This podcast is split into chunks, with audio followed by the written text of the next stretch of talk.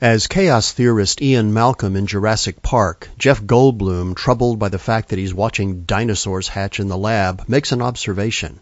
He says, Your scientists were so preoccupied with whether they could that they didn't stop to think whether they should. It's a great quote and an even greater observation. This is the third podcast in a series of three about one of the technology ecosystems that's profoundly changing the world. In our first episode of the series, we talked about those technologies that sort of live in this ecosystem the Internet of Things, big data, analytics, cloud, and machine to machine communications. In the second episode, we looked at one application of this ecosystem that is truly planet changing the protection of fresh water. In this third and final episode, we're going to talk with a few people who have deep insights into the advantages and challenges that new technologies bring to the table. Jeff Goldblum, or Ian Malcolm to be accurate, has a point of sorts. Just because you can make dinosaurs doesn't mean that you should, and we know that they shouldn't have because there are at least four sequels to the original movie that I know about, and none of them end well for the humans involved. But the truth is, technologies, even controversial ones, can create challenges, but they can also lead to incalculable advances in the world as we know it. Vaccines, for example, have essentially eliminated diseases that, before they came along, killed millions of people. Scientific experimentation, driven by curiosity, has led to all kinds of unexpected but supremely valuable outcomes, including the microwave oven, post it notes, Play Doh, the Slinky, Coca Cola, the pacemaker, and Silly Putty, just to name a few. Those were all accidents and the results of unbridled curiosity. As you know, the message I try to convey in this podcast is that curiosity moves the world forward in profound ways. And the more we explore the what ifs out there, the better off that we will be as a society, as a species, as a people.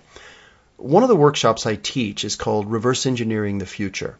It's a scenario planning tool for leaders who are trying to move their organizations forward and aren't sure where to start, or who are bumping up against too many resistive forces to make much headway.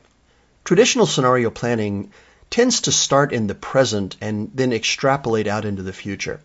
The problem with that model is that as soon as leaders have a sense of where they want to go and they head down the road, they run into that famous, well, that's nice, but you see, that's not how we do things around here, and everything grinds to a halt.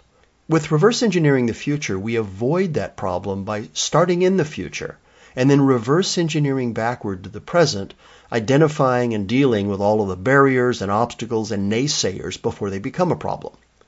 One of the exercises I put people through in the workshop is kind of fun. In fact, you should try it in your next meeting at work. Tell people that the phrase, yeah, but, is not allowed in the meeting. Instead, they should use the phrase, yes, and.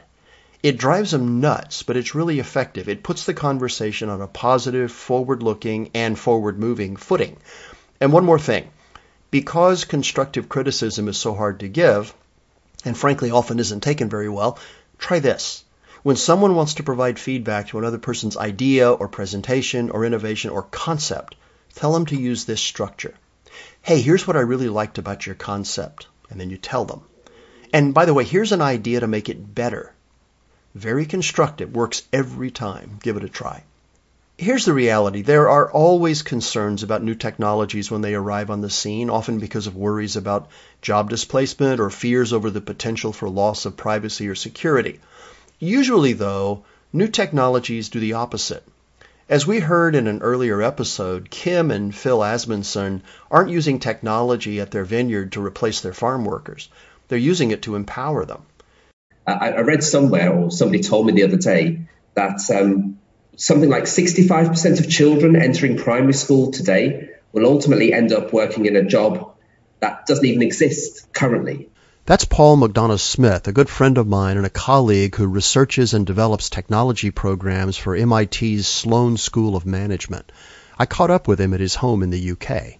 You know, on, on one level, that's quite startling, I suppose. And, and, I guess we'll have to wait to about 2030 to see if it's true. But one thing I think we can say for certain is that the tasks within jobs will change. And, you know, therefore the jobs themselves we can expect to, to evolve. When the sensors and analytics of the Internet of Things are deployed in a chemical plant or a refinery or an industrial facility, they don't eliminate jobs. They make those jobs safer and they deliver richer information about the business to management and leadership. Technology is a tool, and when the right tool is wielded in the right way, good things happen. I mean, I'm pretty sure a mechanic would prefer a socket wrench over a rock. I'm also pretty sure that most doctors would have little use for that socket wrench in their own jobs. It's about understanding the challenge that confronts you and then using the right tool to address that challenge. For example, Kim and Phil had a challenge produce top quality grapes in the harshest possible region. Doug Stanley with tech startup Neo had a solution. By covering the vineyard with data spewing sensors and then analyzing that data in real time at the vineyard and combining it with years and years of farming experience, the data became information and the information became knowledge. Kim and Phil turned the knowledge into insight, a key in their ability to produce world class wines. By combining the wisdom of the world's oldest industry with the capabilities of one of its newest, we're watching the reinvention of agriculture. In fact, it has a name. It's called Smart Ag. Around 2005, I got to meet Tim O'Reilly, and, and he was just getting ready to write his uh, his piece Web 2.0. He saw what we had done. He says, "This is the most amazing uh, representation of collective intelligence that I've ever seen." Says you have built a system of intelligence. And then of course I went behind the scenes and said, yeah, but you know, the dirty little secret here is this is not a platform. This is a lot of hard work, a lot of scripts, a lot of duct tape, a lot of baling wire. Um, so at, at that point, you know, Tim had been, you know, Tim is perhaps the, the all-time evangelist for both open source and the internet.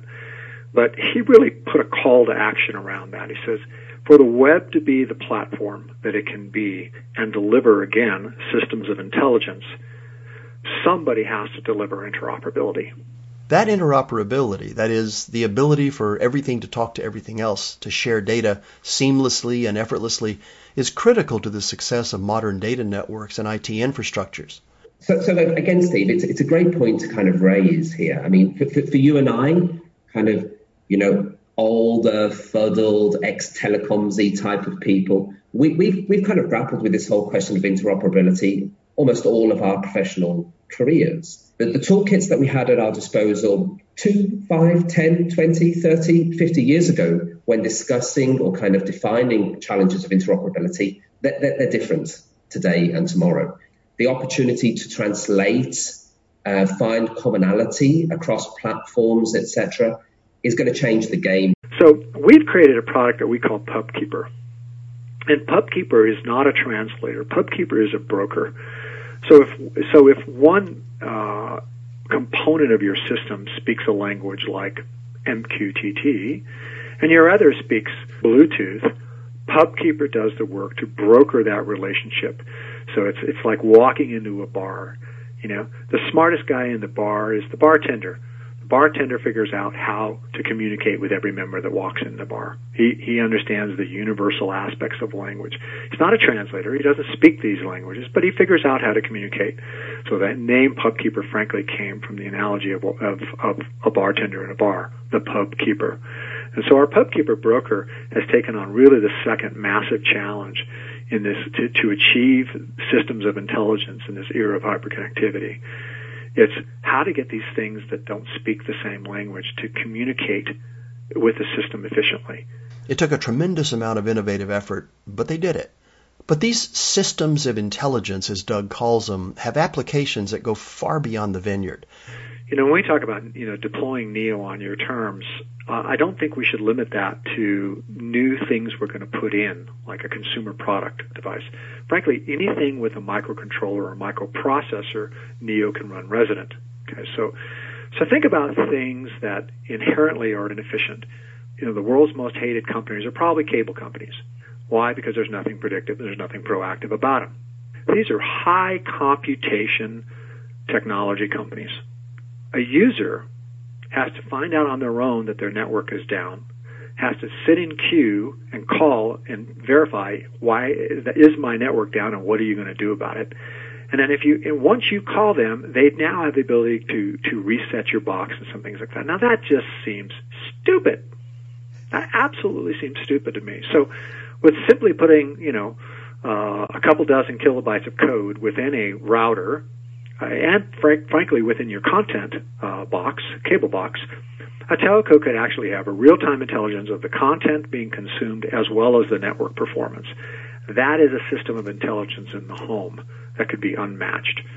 So we start to think about you know, throughout as we get into these this world of hyperconvergence around systems intelligence, and where a little bit of logic needs to reside, programmable logic needs to reside to say, hey, we're going to take this from a completely reactive business model to a more proactive, to eventually to a predictive, and then to an automated relationship. Then there's no reason that a cable company would have to have humans call.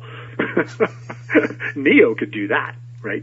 Neo detects an outage in a home. The, the user should wake up to a text message, to an email, and to a voicemail saying, look at, we understand your network's down. We're working our hardest to get it up. We currently predict that it will be back online by fill in the blank. Machines can do that today. Now, if you've been listening, you may be thinking about a possible downside here the issue of security and confidentiality. You know, we live in a data driven world, and to be part of it, to enjoy the advantages that data dependent applications provide, we have to be willing to share some of our own data. Notice I said some. It makes sense that the user, the paying customer, you, should have the ability to set preferences about how personal information is shared. But imagine if a user, you could actually configure those preferences. You're okay if your child is online playing with another child in China you're not okay releasing what time they're playing or your home address or the name. All of that could be automated through Neo, right? We we have like a like a blur feature, and you just literally hit a button, and and such a preference. So it's that power of decoupling data storage from the application of logic. We live in a time of wonder. AI, machine learning, robotics, IoT, related technologies they, they promise so much, um, whether it's a case of reducing disease, alleviating poverty, living new experiences. It's true, isn't it? We really do live in an age of wonder. I mean, technology advancement is a human imperative. It's a drive to harness the collective intelligence of our species to bring about forward motion, whether it's better health care, richer and more effective education, government transparency, or, as we saw at Deep Sky Vineyard, Kim and Phil Asmunsen's desire to produce a better crop while protecting one of the planet's scarcest natural resources. When innovative technology collides with a compelling business vision, we see that Arthur C. Clarke was right. Any sufficiently advanced technology is indistinguishable from magic. This data driven ecosystem that we've discussed in this three part series an ecosystem that includes Internet of Things, analytics, artificial intelligence, machine learning, and a handful of others, is perhaps the most important agent of change that we've seen in human society since the dawn of industrialism. But don't lose sight of the fact that we're talking about a mutually dependent family of technological innovations that, taken together, demonstrate clearly that the whole is greater than the sum of its parts. Each technology in the ecosystem is special in its own right, but together, that's where the magic happens. Equally important is the ecosystem of human creativity that catalyzes the power of these interdependent technologies. Without the likes of Kim and Phil Asmundsen, who reinvented viticulture, or Doug Stanley and his team at NEO, who gave life to the ecosystem in an elegant, transformative way, we'd have an interesting collection of technological oddities and nothing more. As Paul McDonagh-Smith said, we really do live in an age of wonder. Hey, thanks for dropping by. I'm Steve Shepard, the host of the Natural Curiosity Project, where we're committed to the idea that curiosity leads to discovery, discovery leads to knowledge, knowledge leads to insight, and insight leads to understanding. In every episode, we explore some topic that piqued our curiosity enough to make us want to share it with you. I hope you enjoy the journey. And if you did, I'd appreciate it if you'd leave a comment over at iTunes or SoundCloud, wherever you listen to the podcast. Thank you very much. We'll see you in the next episode.